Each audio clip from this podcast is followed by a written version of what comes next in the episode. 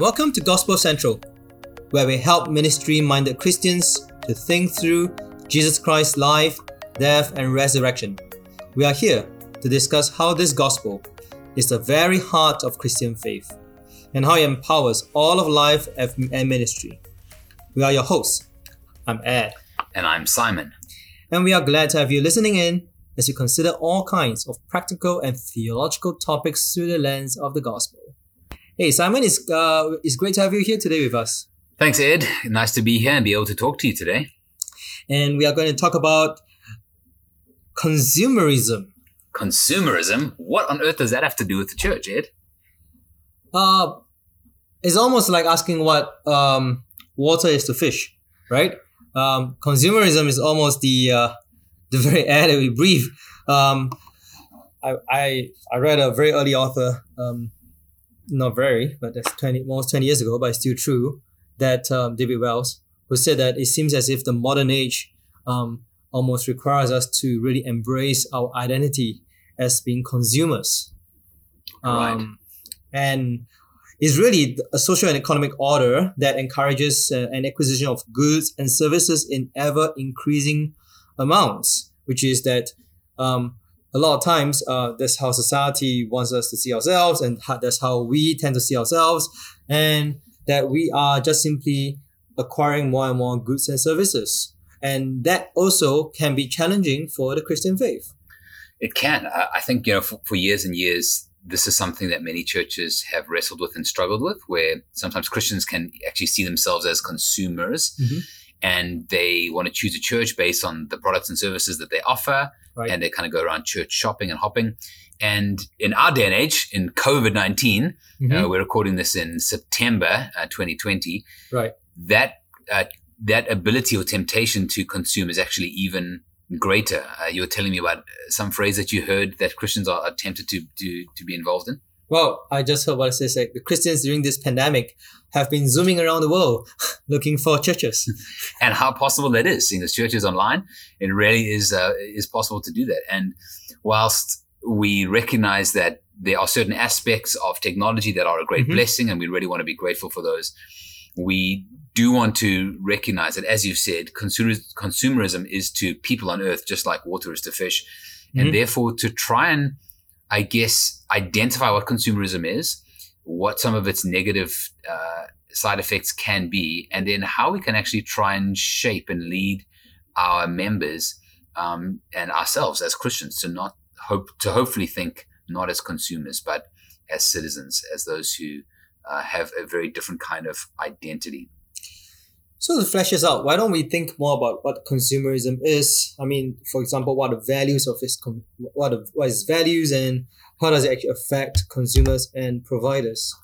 Um, what do you think are the main values of uh, consumerism, Simon? So I think when we talk about consumerism, there are two main values that underlie this system of belief. The first value um, is that we are the chief author of, of our identities and of who mm. we want to be. So that means we actually get to choose. And mm. our identity is based many ways upon the choices that we make with our lives and it's it's self-determined.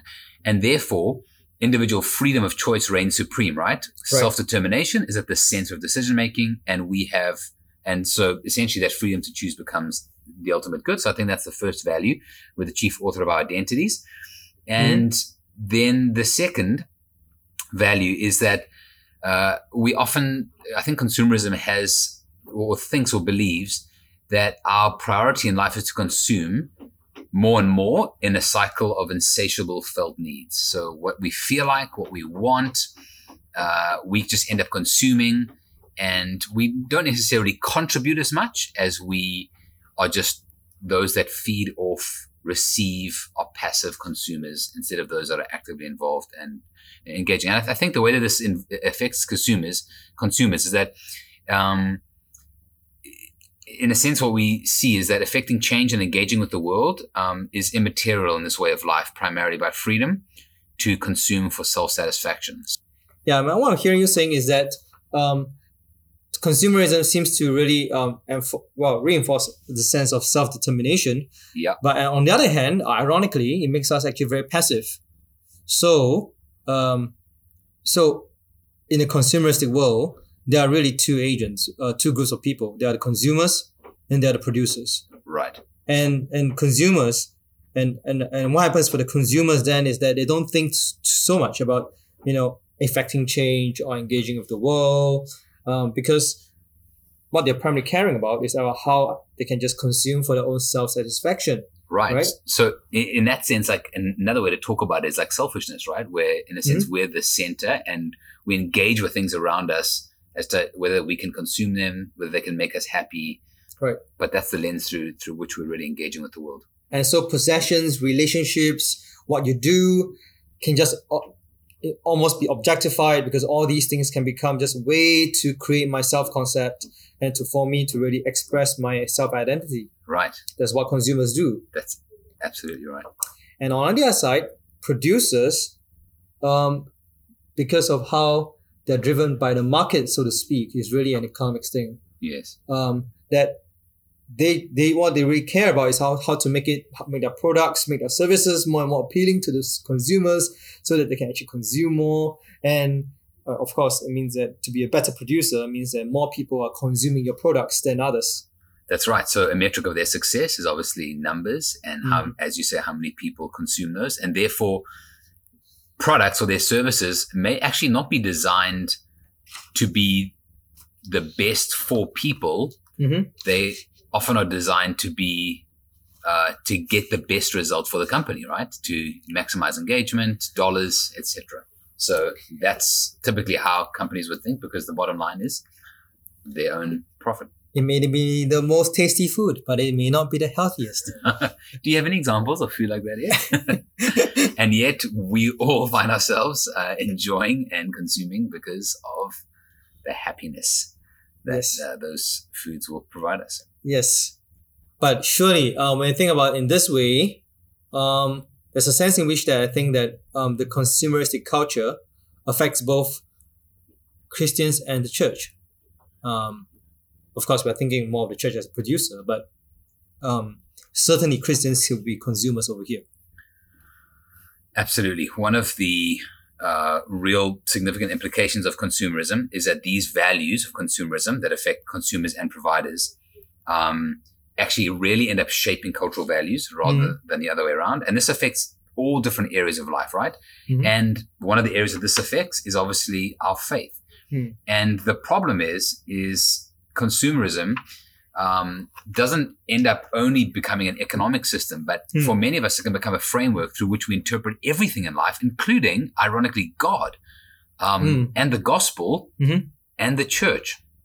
So I'm sure many of us are aware of how this reality does play out in churches, right? Um, and part of the point of talking about this is that, as you so rightly pointed out, this is like water in which we swim, and so to take time to explore that is is helpful for us to realize how in our own lives we may even be approaching God ourselves like this.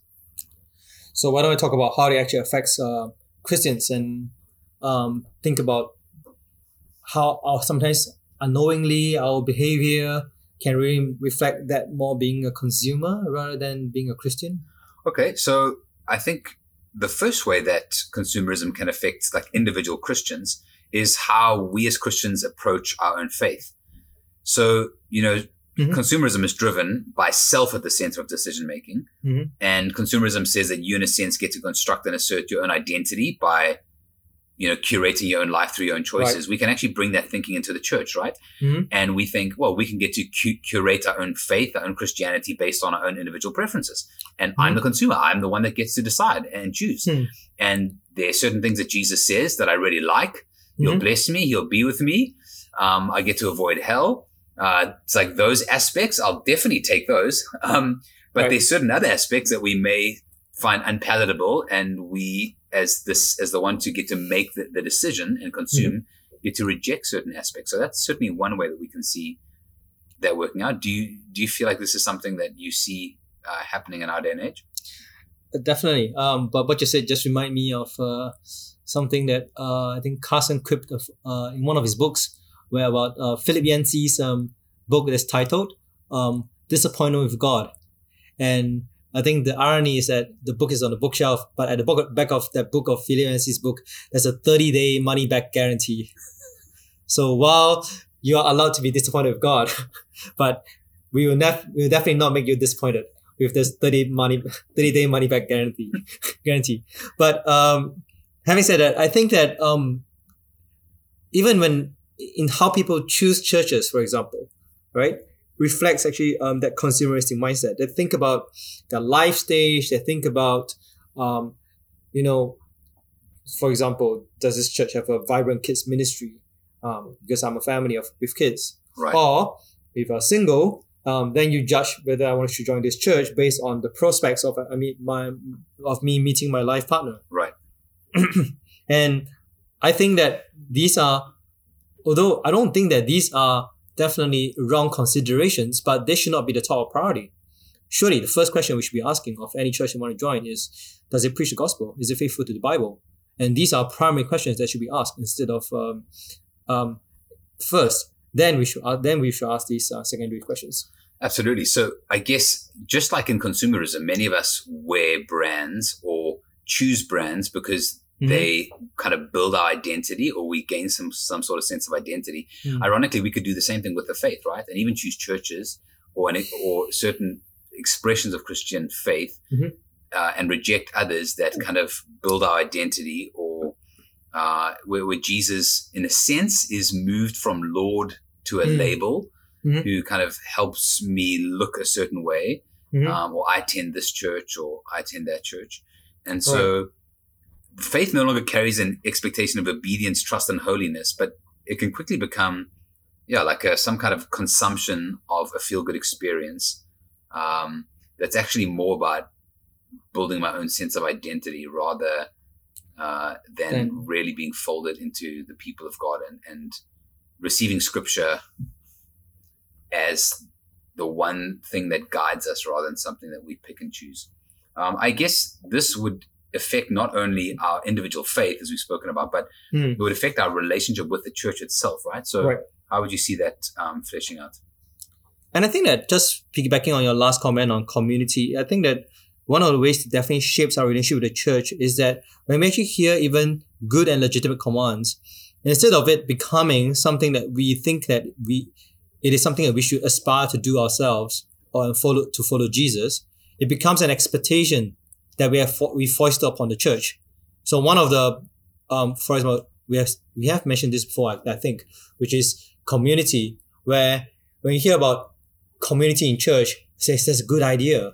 But then instead of thinking about how we can grow, or I myself can grow to be a better community to those around me, mm. I start to measure those around me based on the standards that's actually being talked about. And therefore, wow. and, and I get disappointed. Yes. And therefore, I begin to grow in bitterness, and therefore, I I I I, I think about leaving, and, and also different kind of relationship issues and ensues from that. And I think at the heart of it is that it's really sticking things through the mindset and lens of being a consumer rather than being a Christian. That's right. So in a sense, we're kind of measuring everything according to our expectations, and where mm we feel disappointed, mm-hmm. then the natural answer for us is, oh, my needs are not being met here. I must just go somewhere else where they're going to be met instead of seeing ourselves as a part of that community that's supposed to help be that community that we exactly. know God desires for us to be. Exactly. Yeah. Shall we talk about how how uh, consumerism affects the church? Yeah, so we've spoken a bit about how it affects Christians, how to, mm-hmm. how it shapes how we approach our faith, it shapes our relationship with the church. But let's think about how consumerism can affect churches themselves. Mm. So I guess in, in, a culture that is just you know uh, submersed in consumerism, churches can really end up changing our God-given purpose. And instead of seeing our identity mm-hmm. as um, our identity as people who are called out, set aside for God, where Christ is the head of the church, we, the church can change our purpose in the following ways. We can really see ourselves as becoming a provider of religious experiences mm-hmm. and services. And Christians, seekers can become customers whose wishes um, are ultimate. Mm-hmm. And our worship, our services, our songs, our programs, our preaching length, the kind of preaching we have, right. everything we do basically gets bent to consumeristic preferences and wants.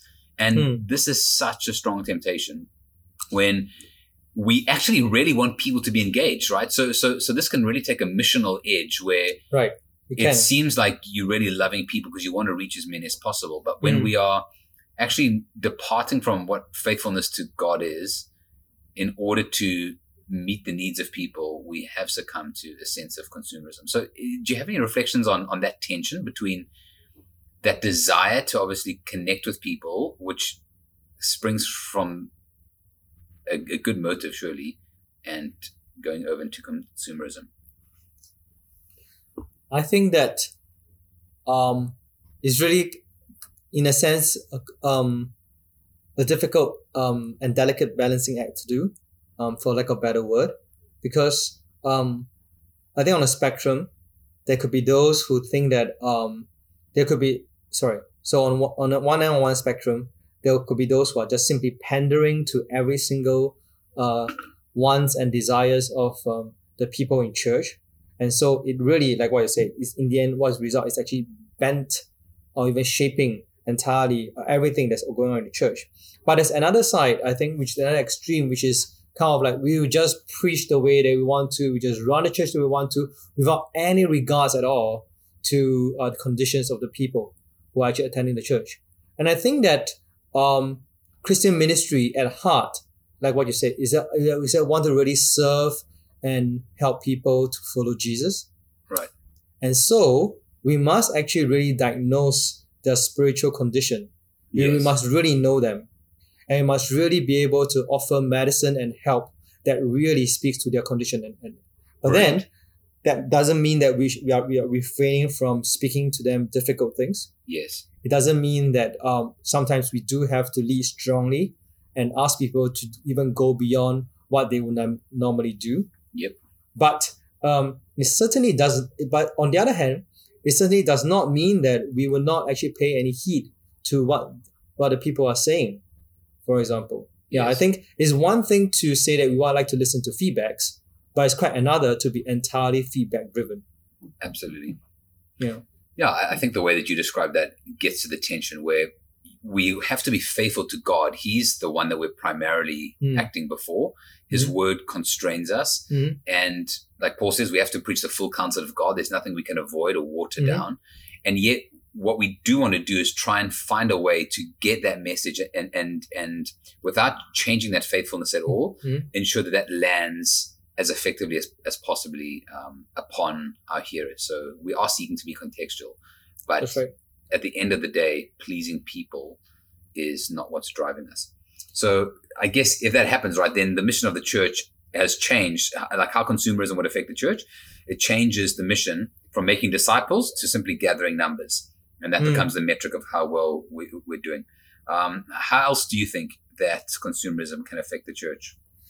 I think consumerism can really affect the church in the end. That um, sometimes, uh, unfortunately, in an attempt to reach the people, uh, there could be what we call an over contextualization of the gospel, Okay, where you really only preach the, the, the aspects or the parts of the gospel which actually affirms um, or, um, the desires and the wants of what the people of, of the of the prevailing culture.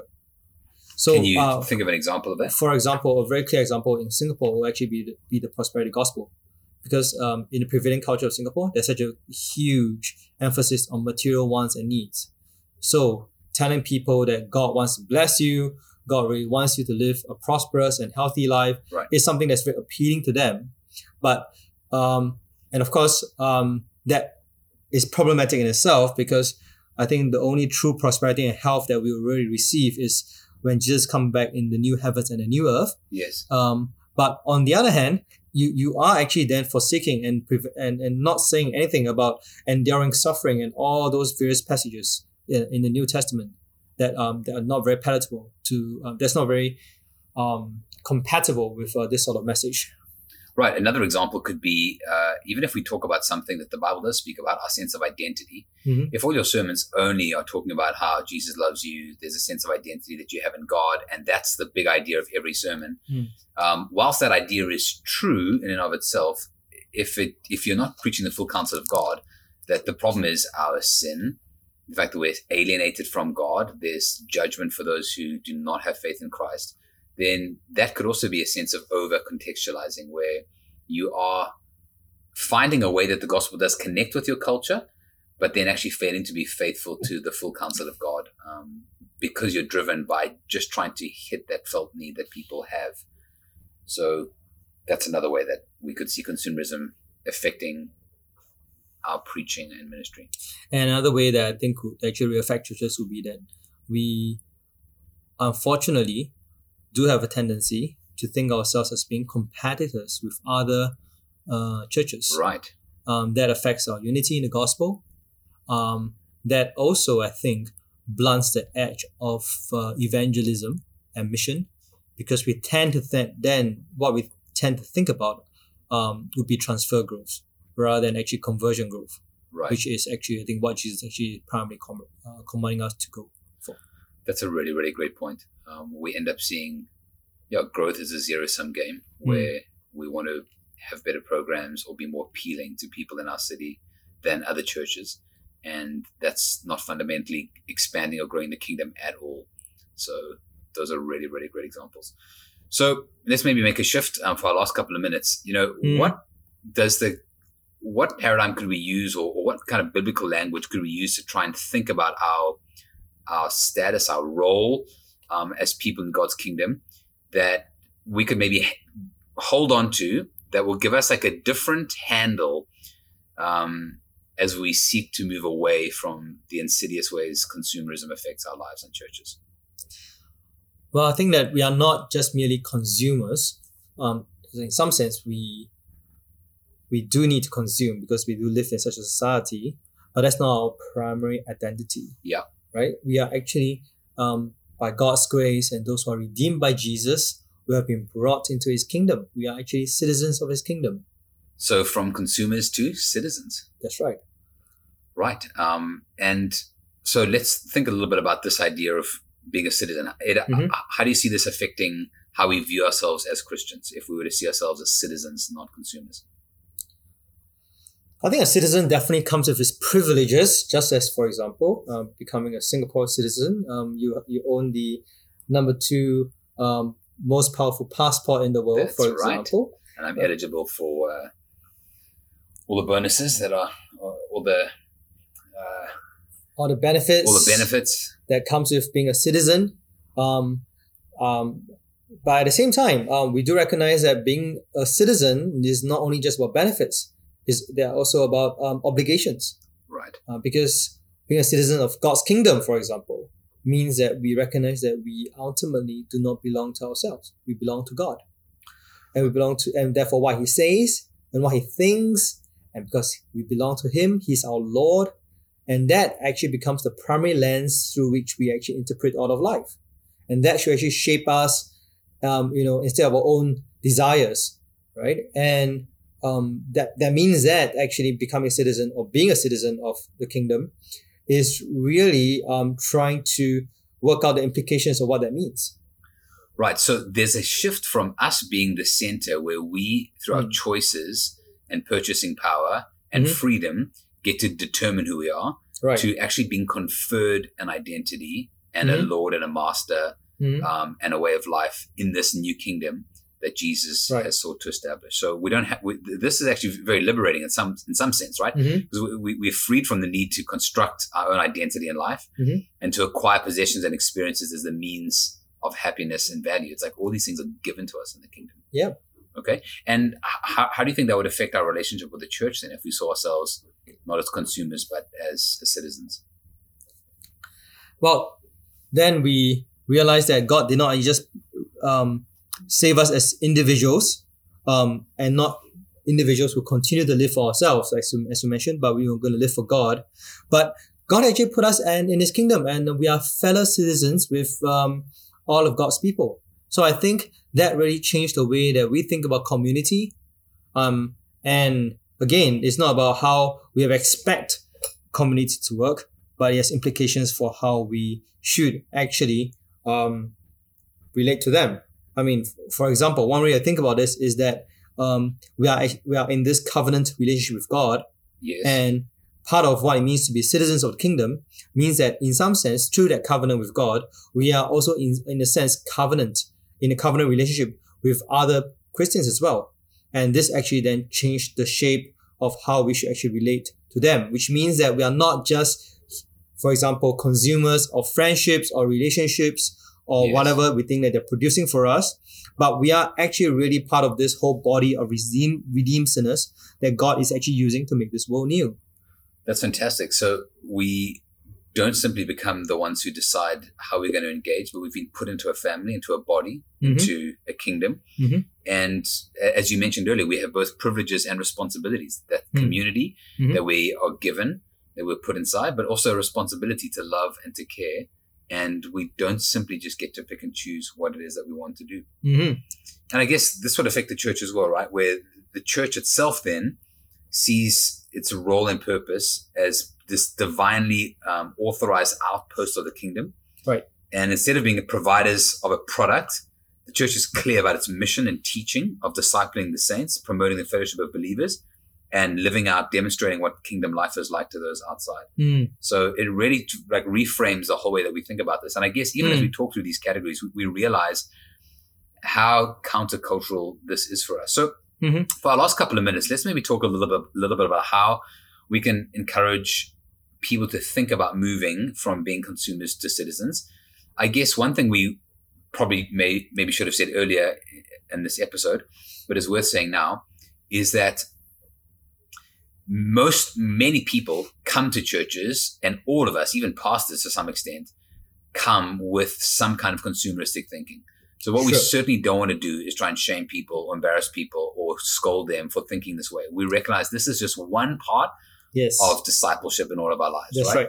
and we when people do come thinking like this instead of shaming or embarrassing or scolding them what we want to hopefully helpfully uh, hopefully help people see is how we can grow to understand the nature of the kingdom and what it's like to be a citizen so maybe we can look at a couple of practical examples before we wrap up Sure. I think one one example would be that instead of um, thinking that um, we, me as a congregant, will only pay X amount of time and resources, and I will, and then I can expect Y, right? Okay. Um, what I really think about is that this church is really the family that God has placed me in, in Yeah. through His blood, and so these are actually my brothers and sisters. This is actually my family. So I don't actually have that kind of transactional mindset when I actually deal with my family, for Yeah. example. Great. Uh, another example there, thinking about transactional nature of church, Hmm. would be um, when we think about serving in the church. We just think, look, you know, if this is not how I want to serve or doesn't suit me, then I just won't serve. That would be like a Mhm. consumerist mentality. But a citizen's mentality would be, I'm a citizen here with both rights and responsibilities, and I'm just glad to serve even when it doesn't always suit me, and it really won't always suit me. And one another thing is like um, the kind of critical kind of mindset because if members of the church they see other members, they're not actually contributing, they're not pulling their weight, they're not adding value. I tend to judge them. But I guess in a citizen mentality, um, what you actually tend to think about is that we are all actually members of the same body, Right. and there are sometimes weaker and stronger uh, parts of the uh, parts of the body. Right. and we then have compassion towards each other. And sometimes the strong will actually need to be glad to serve the needs of the weak. That's fantastic. So saying that we need to be citizens doesn't mean that everyone in the church has to be engaged all the time, and those who are Mm. engaged judge those who aren't. That's not a citizen mentality, actually. Mm-hmm. Um, and the weak definitely need to bear the load. Sorry, the strong need to bear the load of the weak. And another example would just be church hopping or not being Mhm. committed. Um, Mm. Where you know a consumerist mentality, I'm not part of any one church, just a global church. Right. I'm free to attend any church that suits my fancy for the week, where I can get something better. Whereas a citizen mentality is I belong to God as my king, who's built me in uh, in a covenant relationship with fellow citizens in a local body under his rule. Um, and another, I think, kind of similar, but it's kind of like when you attend, even you though you only t- attend a particular local church, but you are actually disconnected from the community. Yes. because you just want to be there just for the sermons, just for the teachings. But I don't really want to be known, and I'm really interested in also knowing other people and building up a church, right? But I guess when you have a citizen kind of mindset, what you're really saying is that look, I've been known by Jesus. He has chosen me. He has called me to be this on this outpost of the kingdom where I want to live out this new life with my with my fellow citizens, right? Brilliant. And I think it's really part of what it means to love God, right? Um, to love not only what the God you cannot see, but to love those whom you can see. And that's what that, that gets worked out in the local church. And in doing so, you point each other to Jesus in your walk, and we can work together for his mission. That's great, Ed. In sum, as we wrap up today, the gospel comes to give us a hope that is way better than anything consumerism can offer us. Consumerism makes us the ultimate authority and power of our identity mm-hmm. and our happiness through our choices. For some people who are rich and have the ability to make good choices, that can give us some kind of pleasure and comfort here on earth. But the gospel gives us something better. A God who has come after us confers on us a kingdom, makes us his beloved citizens, and now invites us to live under his good rule um, for the good of those in our city and in our church too. So, any closing thoughts for us before we wrap up today, Ed? No, and that's indeed good news that uh, we can be freed from the tyranny of being consumers, that we must be citizens of God. Amen. Well, thanks so much for joining us today. We trust that it's been encouraging for you, and we look forward to uh, you joining us soon. Bye. Bye.